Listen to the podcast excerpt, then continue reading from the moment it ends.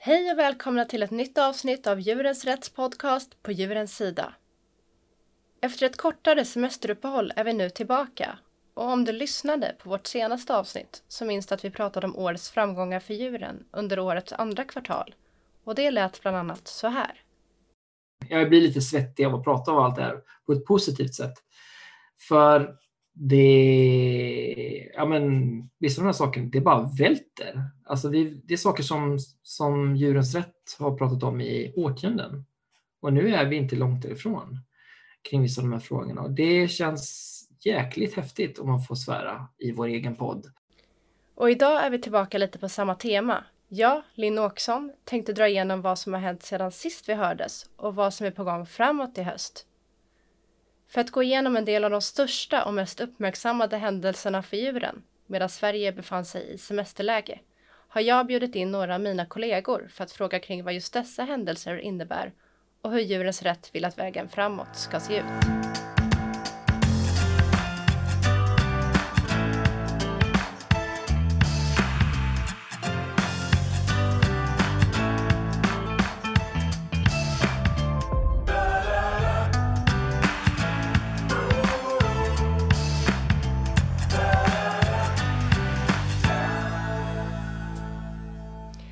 Breaking news!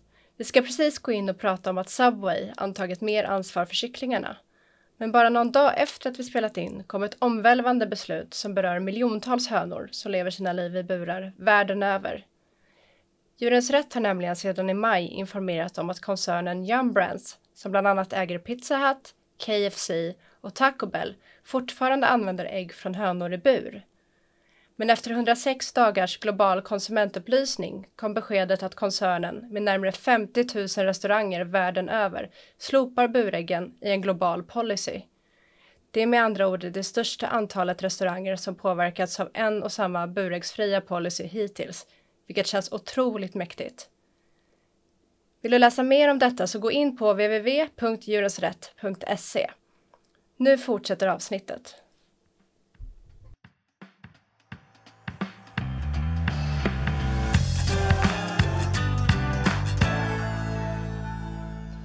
Och vi börjar med en stor nyhet. Subway, som är världens största restaurangkedja, har nu äntligen antagit European Chicken Commitment.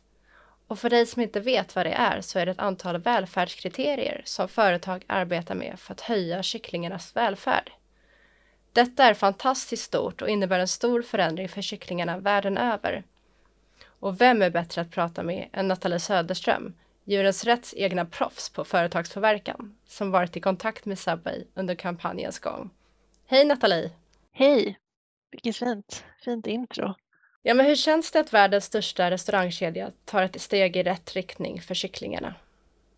Det känns eh, såklart eh, bra. Det är ett viktigt beslut som kommer påverka många kycklingar så det är, eh, det är positivt. Ehm, men det är ju liksom, det är ett steg i rätt riktning så European Chicken Commitment det innebär ju viktiga förändringar för kycklingarna men det är ingen utopi. Ehm, men det är ett sätt att komma bort ifrån de mest intensiva djurfabrikerna som kycklingindustrin idag består av. Ehm, så det är ett steg och det känns väldigt bra och det betyder väldigt mycket. Vill du berätta hur Djurens Rätts arbete har sett ut i den här informationssatsningen? Det kan jag göra. Ehm, um, Djurens rätt, vi, vi hade ju möte med den europeiska delen av eh, Subway precis vid årsskiftet 2018-2019 och då diskuterade vi ju då ECC med deras hållbarhetschef. Ehm, så det var då vår Subway-resa började. Ehm, och eftersom vi var en del av arbetet redan eh, då så kändes det självklart för oss också att haka på den här informationssatsningen när tyska djurrätts och djurskyddsorganisationen Albert Schweitzer frågan om vi vill vara med eh, senare under 2019. Och, eh, ja, och vi har även hjälpt till eh, i dialogen med företaget under då den här tiden när vi har informerat om Subway. Ehm, men när det här då körde igång i början av 2019 så var vi ju pandemifria så vi kunde eh, köra eh, protester både i Stockholm och i Malmö. Och det gjorde vi även förra hösten eh, när det var lite mindre smittspridning. Eh, så det var, det var bra och vi parallellt med det liksom under hela den här tiden eh, så har vi delat information om, om eh, det här på våra sociala medier och det är 17 000 personer som har skrivit under förcyklingarna så att det har ja, stort engagemang. Ehm, ja, och det är verkligen det vi har sett under hela den här tiden också. Det var ju många månader eh, från december 2019 till eh, augusti nu i år då, som eh, det här pågick.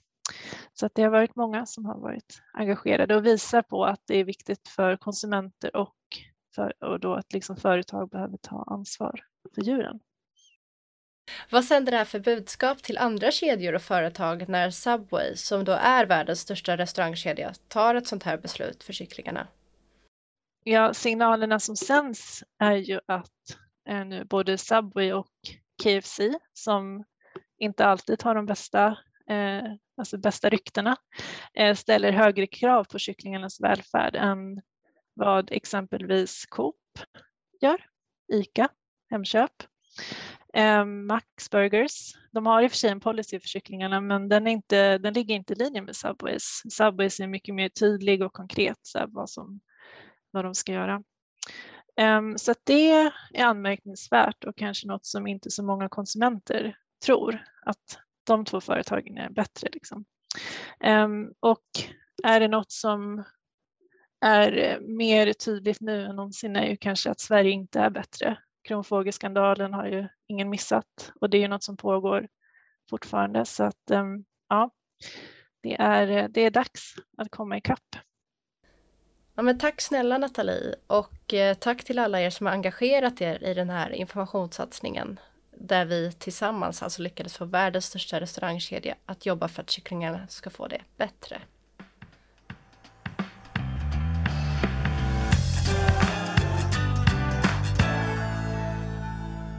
Och apropå kronfågel så kommer jag nu att få prata med Anna Harenius som är sakkunnig etolog på Djurens Rätt om en del skandaler som framkommit på senaste tiden.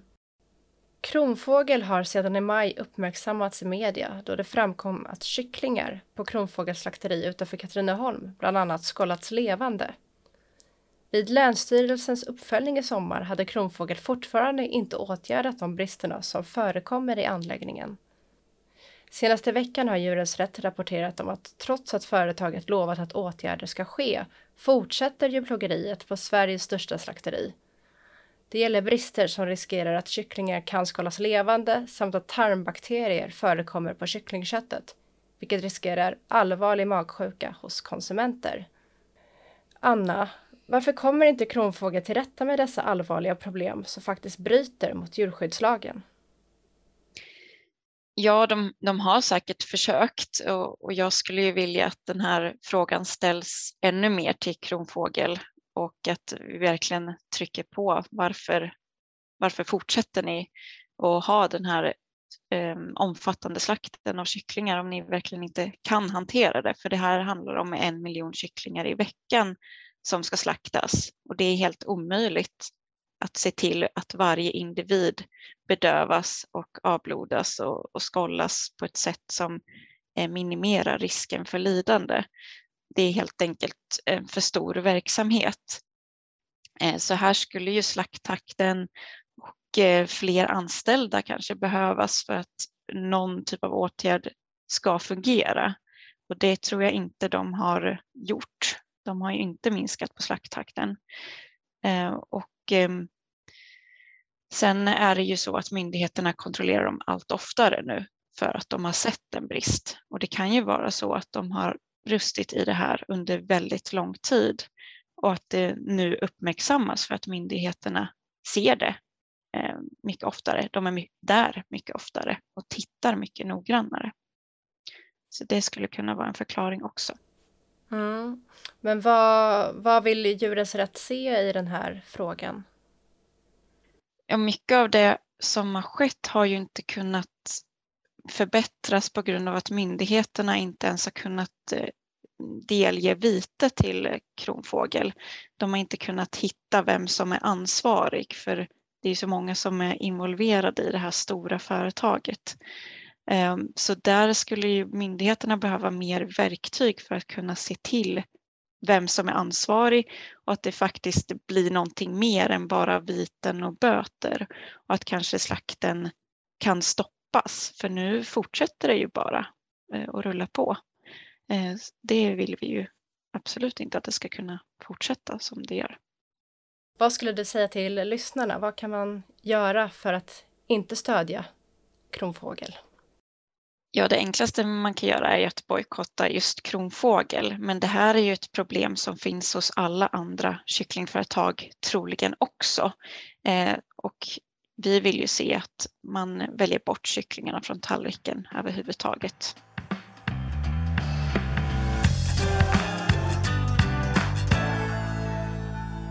Ja, men nu till nästa skandal. Det var i januari i år som SVTs Uppdrag granskning sände avsnittet Kravgårdarna. Programmet hade kartlagt ett 30-tal kravgårdar som på olika sätt brutit mot djurskyddslagen. Ett uppföljande avsnitt av programmet sändes nyligen där det bland annat framkommer att den uppmärksammade Alagården, där flera av djuren som vanvårdats, sedan såldes vidare till en gård i Småland och där de vanvårdades återigen. Ja men Anna, i samma anda som problematiken hos kronfågel så kommer inte dessa djur undan lidande. Här är det att samma kor utsätts för vanvård om och om igen. Hur kan det här få fortgå? Ja, och här ser jag ju också att det kan vara en brist eh, i vad myndigheter kan göra som ligger lite bakom problemet. Det det som hände med Alagården var ju inte att myndigheterna omhändertog eh, korna utan det blev ju att Ala och ägare till gårdarna sålde vidare korna och de som var för dåliga avlivades på plats. Så där har man ju inte gjort någon kontroll vilket nytt hem de här korna hamnade hos. Utan vi visste ju bara att de hamnade på nya mjölkgårdar i mjölkindustrin och skulle utnyttjas på andra sätt. Och sen är det ju oerhört sorgligt att de till och med svalt till döds på en av gårdarna. Det blev ju verkligen inte bra. Nej, fruktansvärt och hjärtekrossande att se. Eh, men vad skulle du säga, vad vill Djurens Rätt se i den här frågan? Ja, det är ju det är ett problem om myndigheterna inte kan kontrollera gårdar så pass ofta som det skulle behövas. Nu är det ju runt en gång var tionde år eh, som sker, så vi skulle vilja se oftare kontroller och när de får in så här många anmälningar som de ändå fick för den här gården så måste de ju ha resurser att åka ut och faktiskt eh, ta hand om djuren om de mår dåligt. Medan nu har de åkt ut med långa mellanrum och inte kunnat göra något åt mer än att efterfråga att bristerna skulle åtgärdas. Så där skulle det behöva ske en stor ändring i hur djurskyddskontrollen sker helt enkelt.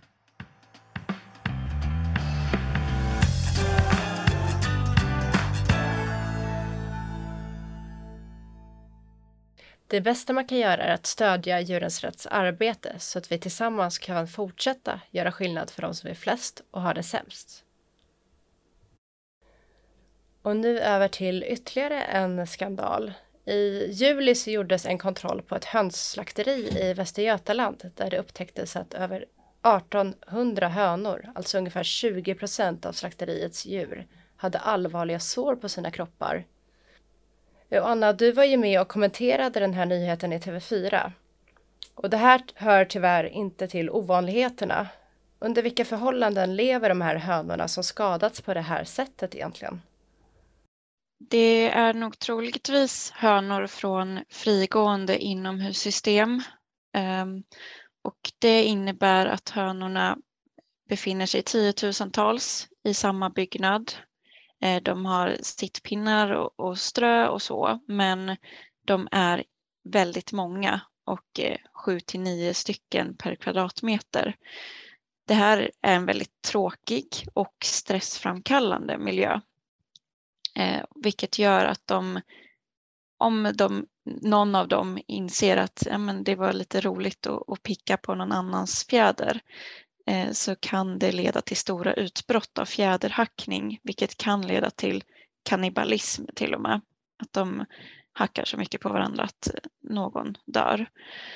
Och eh, det som är ovanligt i det här fallet är ju att det var så himla stora skador på hönorna medan fjäderhackning faktiskt pågår i all typ av äggindustri skulle jag ändå säga i olika grad.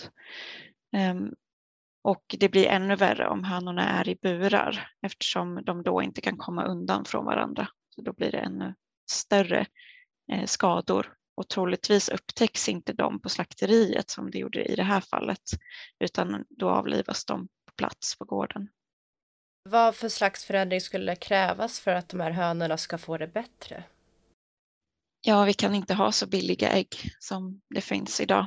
Ehm, det går inte att ha hönor på så lite utrymme, så många på samma gård och sen samtidigt se till att de har den sysselsättning de behöver för att kunna ha bra liv. Det är som att de lever hela sina liv på en trång tunnelbanestation eh, och eh, utan annat att göra och mer plats eh, och kunna lära känna varandra på något sätt så går det inte att förändra utan här behövs det ganska stor minskning av äggproduktion helt enkelt för att vi ska komma undan sådana här fjäderhackskador. Mm, men eh, och vad vill Djurens Rätt se? Ja, vi vill ju se en starkare djurskyddslagstiftning. Eh, först att burarna förbjuds, men sen också att hönorna i frigående system får tillgång till utevistelse, eh, blir färre per utrymmesenhet och eh, att man ställer krav på hur många det får vara i samma byggnad till exempel. Eh, men också att man som konsument minskar äggätandet.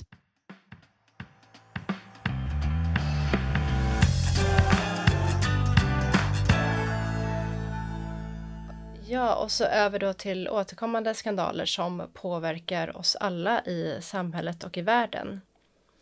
För trots att avelsförbud för minkar och att vaccineringen av människor är igång så fortsätter coronaviruset att spridas på minkfarmer.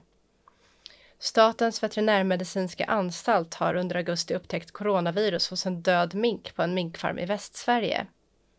I Europa har redan 18 länder genomfört eller beslutat om förbud av minkfarmer och tagit fram avvecklingsplaner, men ännu finns inget sådant beslut i Sverige. Ja, Anna, vi kanske börjar se ljuset i tunneln efter drygt två pandemiår. Men trots att avelsförbud finns så fortsätter coronavirus uppenbarligen att spridas på minkfarmerna hur kommer det sig? Ja, det beror på att minkarna hålls i trånga gallerburar i långa rader, så det finns ju ingen möjlighet till social distansering. Om en mink blir smittad av till exempel en människa eh, så kommer den sitta i nära vägg med en annan mink troligtvis och då sprids det vidare i hela de här raderna med burar. Och med det här så har det också med att de är ganska stressade av att bo så här trångt och dåligt, vilket gör att immunförsvaret kanske är sänkt och de lättare får en, en smitta. Den här som hittades nyligen, den dog ju till och med troligtvis av eh, viruset. Eh, så det, det verkar ju vara ganska illa när de väl får in det. Och då låter det inte som att det hjälper att vi har infört ett avelsförbud i Sverige? Nej, den här nyupptäckta minken som var död och hade smitta tyder ju på att avelsförbud inte räckte. Det är ju ändå 90 000 minkar kvar på svenska minkfarmer i Sverige. Så det räcker ju med att någon enstaka får in smittan så eh, har vi ju en spridning igen och en risk för mutation av viruset så att det blir värre för människor eller för minkar. Så ett avelsförbud räcker ju absolut inte. Men det har minskat troligtvis spridningen än vad det skulle ha blivit. Så vi vill ju se en tydlig avveckling av hela industrin, både av smittskyddsskäl och, och eh, djurskyddsskäl. Ja, men vet vi hur många minkfarmer i Sverige som har haft coronavirus? Ja, nu är det minst 14 farmer i Sverige och det är ungefär hälften av alla i Sverige.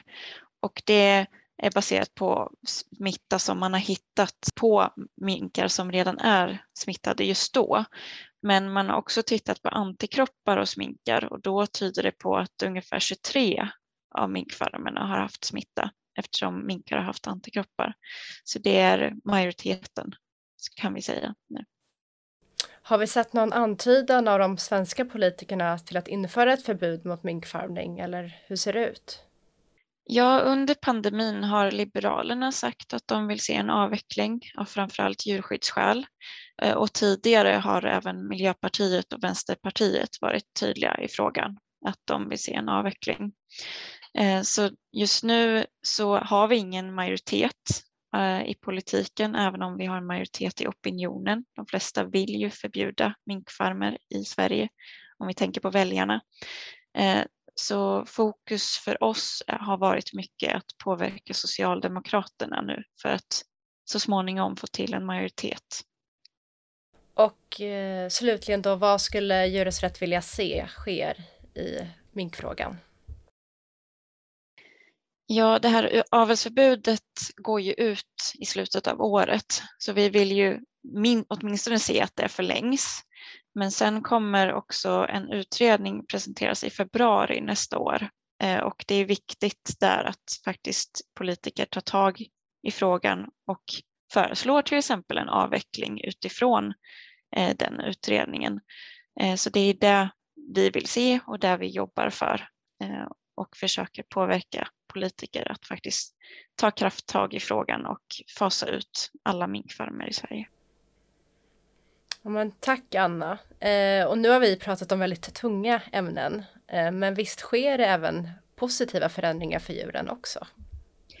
Ja, absolut. Och om vi ska titta på minkfarmerna så är ju det här, även om smittspridning har varit väldigt hemsk och eh, många minkar har avlivats i förtid, eh, så är det här något som har fått upp frågan på EUs agenda till och med.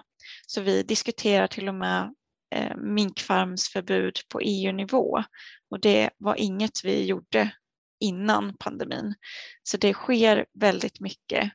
Och om vi pratar om EU så är ju End the Cage Age en stor framgång där det kan, faktiskt kommer bli förbud mot burar eh, i hela EU. Framförallt då hönsburar men också fixering av suggor och, och så vidare. Och det har regeringen nu sagt att de kommer stötta. Så det har skett jättemycket framgångar den senaste tiden och, och det ska vi också vara med och fira såklart. Ja men verkligen. Stort tack Anna för att du var med. Tack så mycket.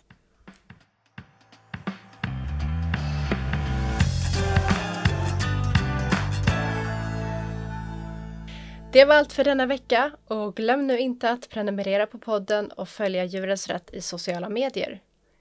Tillsammans gör vi skillnad för de som är flest och har det sämst. Och vill du vara med och påverka kommer här till sist tre tips från oss om hur du kan göra skillnad för djuren i höst. Vårt första tips är att se till att göra din röst hörd. Gå in på djurensrätt.se och bli medlem. Desto fler vi är, desto större skillnad kan vi göra för djuren. Vårt andra tips är att ge Europas djur en starkare röst. Skriv under uppropet på euforanimals.eu. Och till sist, välj bort kyckling från tallriken. Anta vår utmaning Kycklingfri fredag på velvego.se. Stort tack för att du har lyssnat. Ha det bra. Hej då!